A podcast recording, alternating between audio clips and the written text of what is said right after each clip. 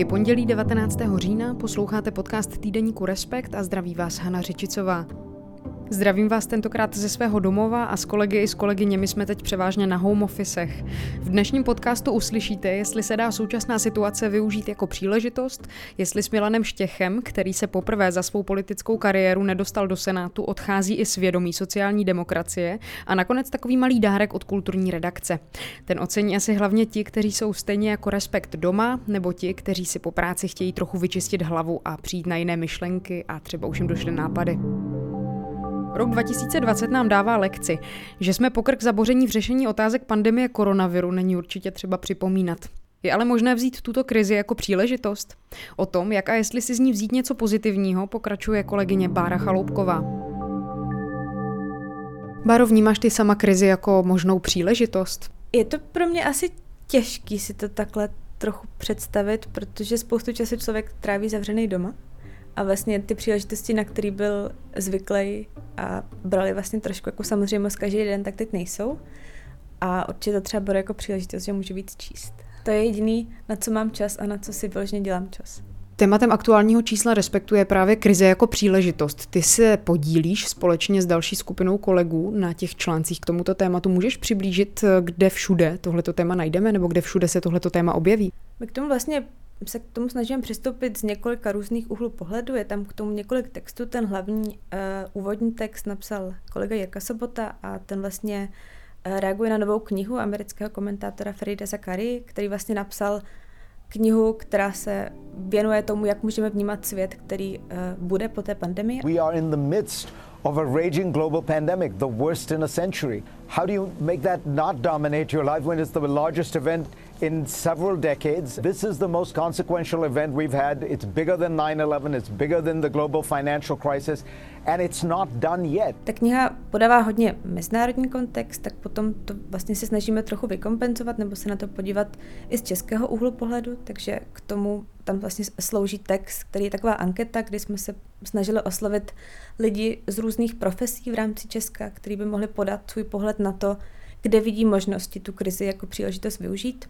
No a pak je tam ještě velký text z amerického Atlantiku, který si myslím velmi zajímavě ukazuje na několika příkladech z historie, kdy proběhla nějaká krize, většinou třeba přírodní krize, a, a potom následně se to město díky tomu strašně posunulo, protože tu krizi zvládli využít právě jako příležitost. No, mně to připadalo osobně trošku odtržené dívat se na krizi jako příležitost, protože v polovině března během první vlny pandemie koronaviru mi to došlo při poslechu podcastu Business of Fashion, kde se diskutuje právě o tom, jak například v různých sweatshopech, a to nemusíme určitě chodit ani až tak daleko, je prostě social distancing, tedy dodržování rozestupů vlastně jakýmsi privilegiem nebo jakousi statusovou záležitostí. To tež může platit vlastně o home officeu. Máš pocit, že nás ta pandemie opravdu postihuje všechny bez rozdílu? Nebo můžeš vlastně vysvětlit, jak je to myšleno, krize jako příležitost? Ty jste teď velmi správně naťukla. Já si myslím, že přistupovat té krizi jako k příležitosti je něco, co může působit provokativně, protože přesně jak ukazuješ, pro někoho je to třeba příležitost se zastavit, vlastně pracovat z domova, být třeba víc času s rodinou. A což si myslím, že rozhodně není zkušenost, kterou mají teď třeba lékaři nebo lidé, kteří pracují ve zdravotnictví. Pro ně si myslím, že je to úplně extrémně vypjatý období. Nicméně, a on to ukazuje Zakaria v tom textu, ta krize se dá brát jako příležitost jednoduše proto, že je to tak jako obrovská událost, která náš svět tak jako změní a posune ho někam, že buď to vezmeme jako příležitost a pokusíme se vlastně napravovat oblasti našich jako společností a systémů, které ta krize ukázala, že nefunguje, anebo to nevezmeme jako příležitost a budeme jenom sledovat, jak se ty vlastně oblasti, které ta krize obnažila jako nefungující, jenom vlastně jako zhoršují. Takže si myslím, že v tom je i apel na to, že buď to vezmeme jako příležitost, nebo vlastně zaváháme a budeme se propadat furt dál a dál. Když se vrátíme k textu z Atlantiku, připomínám, že ho celý najdete v aktuálním čísle, jehož tématem je krize jako příležitost. Jak se tedy dá různých nepřízní osudů využít ve prospěch společnosti? Jedeme si tam je těch příkladů několik. Mně uh, přišel skvělý jeden příklad, který se týkal New Yorku. A sice ten text mluví ve většině případů, jak jsem říkala, o nějakých jako přírodních katastrofách nebo uh, přírodních krizích. A můj oblíbený příklad je, myslím si, z roku 1888, kdy v New Yorku tehdy došlo k obrovský sněhový bouři. Oni vlastně, ta bouře přerušila úplně veškerý pozemský život. Rozvody elektřiny, nějakou jako hromadnou dopravu, kterou tehdy v zárocích měli. A oni se rozhodli, že se z té krize poučí v tom smyslu, že začali budovat metro. že vlastně ten život, který byl na, na tom povrchu, tak vlastně přesunuli do podzemí. A když potom, uh, myslím si, že to metro snad spustili tu ten první úsek v roce 1904, a uh, několik měsíců potom, co ho spustili, tak přišla další sněhová bouře a já jsem k tomu četla takový, uh, tam, nebo v tom textu taková jako vzpomínka, že to v úzovkách oslavili tím, že snad jako ten den, kdy přišla ta veliká sněhová bouře, tak oni tím svým novým metrem, tou podzemní dopravou přepravili snad 400 tisíc obyvatel. Ani nikdo nemrknul, takže vlastně ten, ten rozdíl v rámci těch 30 let byl obrovský. Tehdy ta bouře úplně utlumila veškerý život v tom městě a za 30 let oni postavili to metro a život v podzemí běžel, jako by se nic nedělo vlastně. To je hezký a pozitivní příklad využití nějaké nepřízně a nechci být kazi svět, ale co třeba něco, co tak úplně nevyšlo. A myslím, že toho asi bude velká spousta. Myslím si, že toho nás zase vrací k tomu, uh, že krize dopadají nerovnoměrně a že ten výsledek dopředu není nikdy jasný a myslím si teda, když trošku odbočím, že na to upozorňuje i ten Zakaria, že ta jeho kniha má trošku takový apel na to, aby jsme ty věci vzali do našich rukou a chtěli aktivně řešit. Protože když si člověk vezme třeba hurikán Katrina, který v Americe se stal v roce 2005, myslím, eh, tak dodnes vlastně části města New Orleans, který tehdy byl zdevastovaný, tak nejsou, nejsou opravený, nejsou v té kondici, v jaké byly předtím. A třeba trochu pro vysvětlení jsou to části, v kterých žili spíš chudší lidé. Takže to ukazuje, že potřebujete k tomu, abyste z té situace byli schopni využít, tak potřebujete spoustu věcí. Nějaký jako finanční zdroje budou asi jedna z těch věcí. Máš ty třeba konkrétně někoho ve svém okolí, kdo dokázal třeba právě první vlnu koronaviru a tu březnovou situaci využít jako nějakou příležitost? Já se teď snažím vzpomenout a vlastně se nejsem úplně jistá, jestli vím a myslím si, že to vypovídá asi i o tom, že nás tady v Česku ta krize na jaře úplně úplně nezasáhla v takové míře, v jaký to vidíme dneska. Myslím si, že nás tehdy neotestovala tak, jak nás testuje dnes. Kdybych ale třeba vzpomněla právě uh, jednoho respondenta z té naší ankety, paní učitelku Kopáčikovou, která učí na základní škole na Šumavě, tak uh, ona v tom svém zamyšlení vlastně zmiňuje to, že už na jaře se jim podařilo se nějakým způsobem lépe seznámit s novými technologiemi, najet na tu online výuku. Ale zároveň tam hned jedním dechem dodává, že nic jim nenahradí ten osobní kontakt. Takže jdou v tom vnímat příležitosti, ale vždycky je tam to ale. Všechny zmíněné texty najdete už teď v aktuálním čísle časopisu. Stejně jako profil Milana Štěcha, místo předsedy Senátu za ČSSD. Po čtvrtstoletí dlouhé politické kariéře se do horní komory parlamentu letos poprvé nedostal a jak sám říká, odchází na ryby. Co jeho odchod znamená nejen pro sociální demokracii, ale i pro Senát samotný, sleduje kolegyně Ivana Svobodová senátní volby, tak eh, to nejsou jenom vítězové, ale i poražení. Eh, k ním patří po sečtení téměř už 100% hlasů ve volební obodě Pelhřimov i někdejší předseda horní komory parlamentu Milan Štěch z ČSSD. Dobrý den. Dobrý den.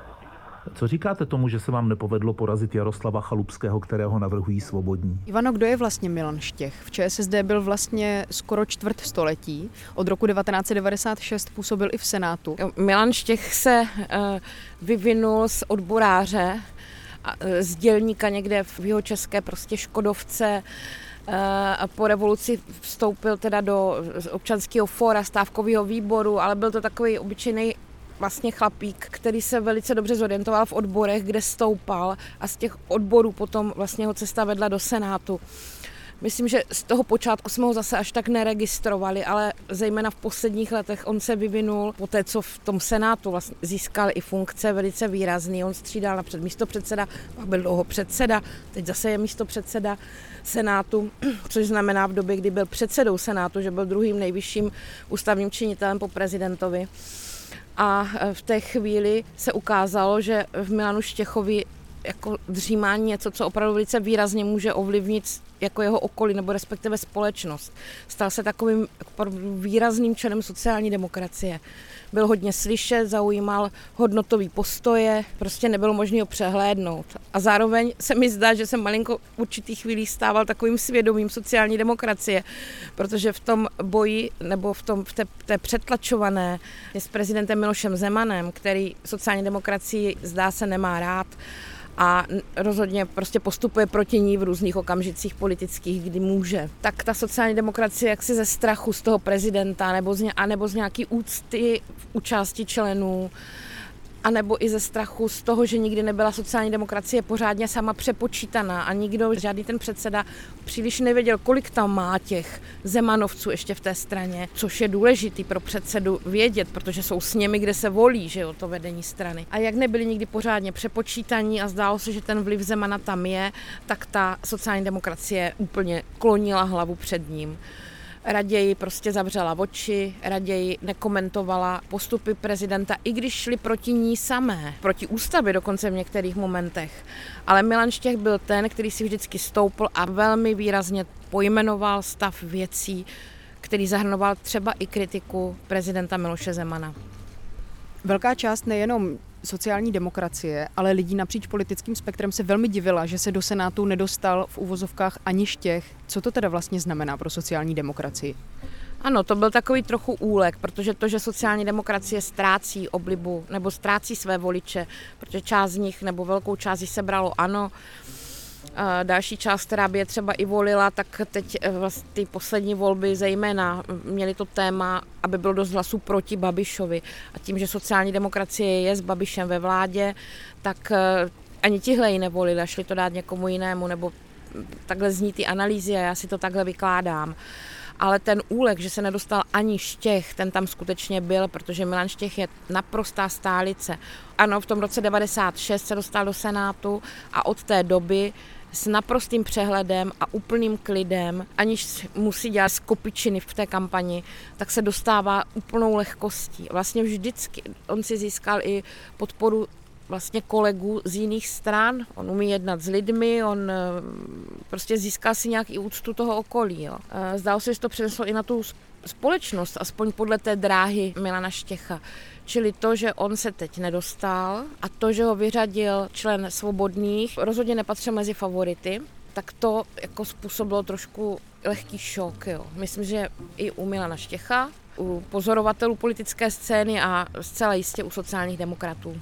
Proč se to stalo? Co mohlo vlastně sociální demokracii nebo konkrétně i Milanu Štěchovi tak hodně uškodit? Jsou to třeba právě spory s prezidentem Zemanem nebo může to být třeba i to, že jak to na mě působí, Milan Štěch je sice stálicí v Senátu, ale spojuju si ho spíš právě se Senátem a ne konkrétně se sociální demokracií. Může to být třeba způsobeno i tím, že on stojí tak nějak mimo tu stranu? No, tohle je pravda, že on stojí trošku mimo tu stranu. Pravda je, že není tím, kdo tvoří nebo konstruuje nějak jako eh, cestu té sociální demokracie nebo jejich program, nebo kudy se teď v krizi jako budou ubírat. On se o to pokusil velice výrazně ve chvíli, kdy se skládala vláda, protože on byl opravdu nejhlasitějším eh, odpůrcem toho, aby sociální demokracie vstoupila do, eh, do svazku vládního s ANO Andreje Babiše upozorňoval, že je to zničí, že to není správné, že kolem premiéra nebo budoucího premiéra tehdy je spousta eh, jako nevyjasněných věcí a že sociální demokracii to ulpí. Myslím, že přesně to se stalo, že sociální demokracie v té vládě s, eh, s Andrejem Babišem není příliš znát. Ti, kterým se ta vláda líbí, jdou volit Babiše a ti, kterým se nelíbí, tak nebudou volit sociální demokracii, která se s ním drží za ruku, ale jdou volit jiné strany. Dalším důvodem je samozřejmě ta známá věc, že ta strana strana je nesrozumitelná, není úplně jasné, na koho nebo na jakého voliče míří. Nedokázali těm lidem vysvětlit, proč by je měli volit. Když se podíváme do minulosti, tak sociální demokraté měli ještě před deseti lety v Senátu nadpoloviční většinu. Teď bojují o zachování vlastního senátorského klubu. Jak důležité to je, Ondřej Kundro? Důležitý je eh, podle mě hlavně ten dlouhodobý trend a ten dlouhodobý trend je, že ta strana má tristní výsledky. Měla je tristní v krajských volbách, teď má je právě tristní i teď v těch senátních volbách. My jsme neúspěch eh, sociální demokracie a obecně České levice probrali už v povolebním speciálu s Erikem Taberem, Ondřejem Kundrou a Silví Lodr. Nicméně, Ivano, kam vlastně teď půjde Milan Štěch? Co bude dělat? Tak Milan Štěch, myslím, že když překonal to první zklamání, on se pak snažil tvářit statečně, ale domnívám se, že to musela být velká ráda pro něho tak prohlásil, že si půjde požádat o důchod, na který má konec konců nárok samozřejmě a že půjde na ryby. Je to hrozně brzo po volbách. Co řekl s jistotou, že nebude kandidovat, protože sociální demokracie bude mít siest, kde se bude rozhodovat, kdo ji dál povede řekl, že s jistotou, že nebude kandidovat do toho čela a myslím, že tím postojem nesmíme jít do vlády, který si držel do poslední chvíle, hlasoval proti vstupu do vlády a od té doby o tom mluví, že do té vlády se nemělo jít, přestože ostatní kritici vstupu do vlády sklapli paty, řekli se tak teď už o tom nebude mluvit, protože už se to tak stalo, ale on o tom mluvil dál. Myslím, že tohle mu i mnozí jako zazlívají.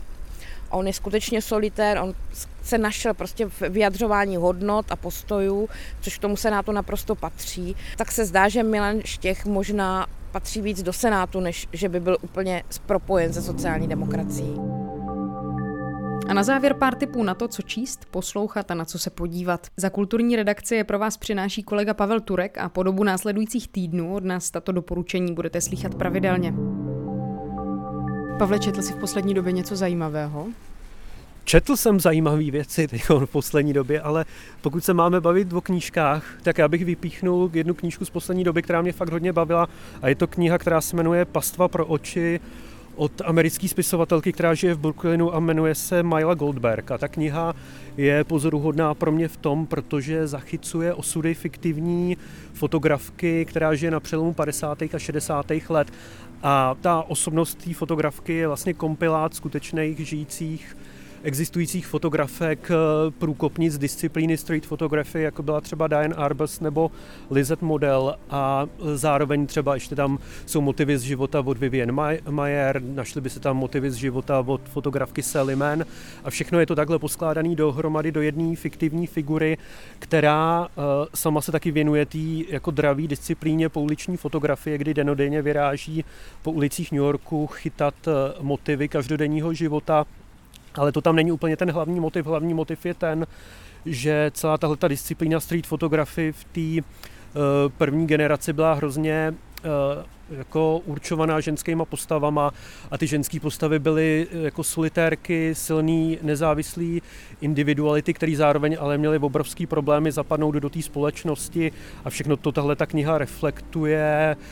Jsou tam prostě problémy, ať už jako v partnerských vztazích, problémy třeba jako s interrupcí a s jejím právem na ní, problémy s vystavováním určitých intimních detailů z života a, a taky jako problémy s tou většinovou společností té doby, ale i galerijním provozem.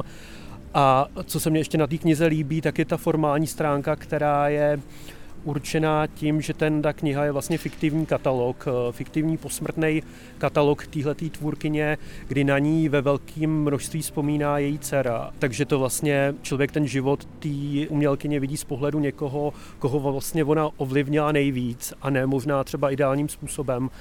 A je to taková procházka fotku po fotce, je tam prostě více jak 100 fotek, který se ta spisovatelka jako sugestivně popíše a zároveň je k ním komentář dcery. A kdo je vlastně autorka Maila Goldberg?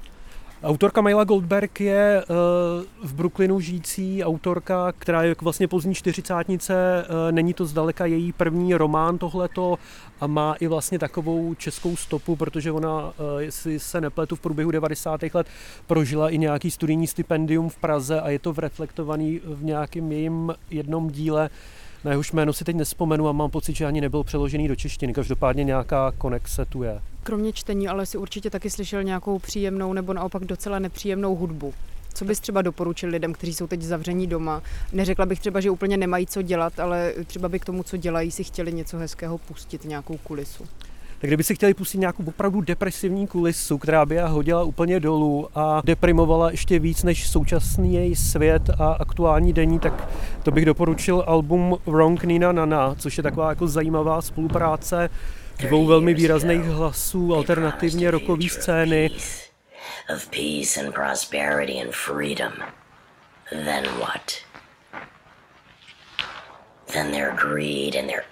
A sice, že tam uslyšejí jak Bobbyho Gillespieho z Primal Scream, tak tam uslyšejí Lady Lunch, zásadní figuru New Yorkské nové scény.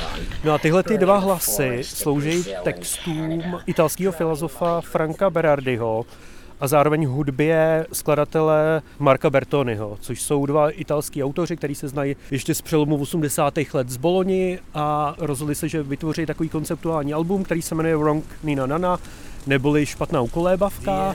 A hlavní protagonistkou tohoto alba je jako fiktivní matka, která se v tuhle chvíli snaží přivést na svět dítě a tak o tom světě nějak přemýšlí. A autoři tohoto toho konceptu si tu matku vybavují nebo jako si ji zhmotňují jako uprchlici, která se třeba nachází na uh, mexicko-americké hranici nebo v člunu ve středozemním moři. Takže pokud by chtěl někdo něco opravdu takhle depresivního, depresivního ale zároveň naléhavého, tak doporučuji album Wrong Nina Nana a kdyby chtěl někdo hod, něco hodně konejšivého, tak bych zase doporučil album od uh, Mary Latimore, což je taková jako popularizátorka harfy na indie rockových pódiích. Natočila nový album, který se jmenuje Silver Letters a je to čistě instrumentální hudba, taková jako konejšivá, meditativní, ale zároveň i s nějakým odstnem a dronovými plochama, protože eh, třeba i producentsky se na tom albu podílel člen eh, britský showgazové kapely Slowdive a je to na tom patrný, že vlastně kolem té harfy tam občas meandruje kytara a je to takový eh, neúplně na zasnění, ale někdy i, i na zasnění. Co třeba filmy a seriály? Ležíš někdy vlastně vůbec na gauči bez knihy a koukáš na něco? koukám pořád na něco a mám teď jednu takovou guilty pleasure a v tom jsem hodně pozadu, ale koukám na uh, norskou reality show, která se jmenuje uh, Norské domy snů a v originále se to jmenuje, myslím, Eventrilich Opusing, což by se dalo přeložit jako dobrodružné renovace. A je to fantastický formát, kdy čtyři chlapy je vyrážejí na norský chaty, které jsou ve směs někde kolem fjordů, na ostrovech nebo na špičkách hor a tam ty eh, chaty během jednoho týdne renovujou. Je nejvyšší čas provést v tomhle námořnickém domku nějaké změny. Jasnou známkou renovací je změť věcí a stylů v jednotlivých místnostech. Jako ne, že by mě zajímalo chataření a renovace obydlí, i když jsem sám ve věku, kdy by mě mohly zajímat voný svíčky a dekorativní polštáře, ale mě nejvíc mě na tom vlastně baví to, že tam jsou čtyři chlapy a je tam nějaká bromance kolem toho a vlastně je to hrozně jemný. A já pořád přemýšlím, jak by ta show třeba vypadala lokalizovaná do Česka, protože jsou to fakt čtyři chlapy, který někam jedou a kutějí tam, ale vlastně ani jeden se na toho druhýho nevytahuje, nesoutěžejí moc spolu, povídají si docela o tom, jak se jim stejská třeba po domově, pak mají chvíle, kdy to, že se jim povede tu chatu renovovat v Oslavě tím, že se jako přiťuknou šampaňským a fakt tam mají moeta a je to takový až na dojemný, když, když, na to, kdy, když na to koukám a to mě musím říct třeba baví hodně. Na stáncích a v trafikách už teď najdete aktuální číslo časopisu, stejně tak jako na webu Respekt.cz. Tam můžete články nejenom číst, ale i poslouchat. Díky moc, že jste poslouchali nás, poslouchat můžete dál ve svých podcastových aplikacích, můžete nás taky odebírat a ohodnotit. Pokud se vám v podcastu něco líbí, nebo třeba vyloženě nelíbí, můžete mi to napsat na řečicová zavináč Respekt.cz. Těším se za týden. Hana Řečicová.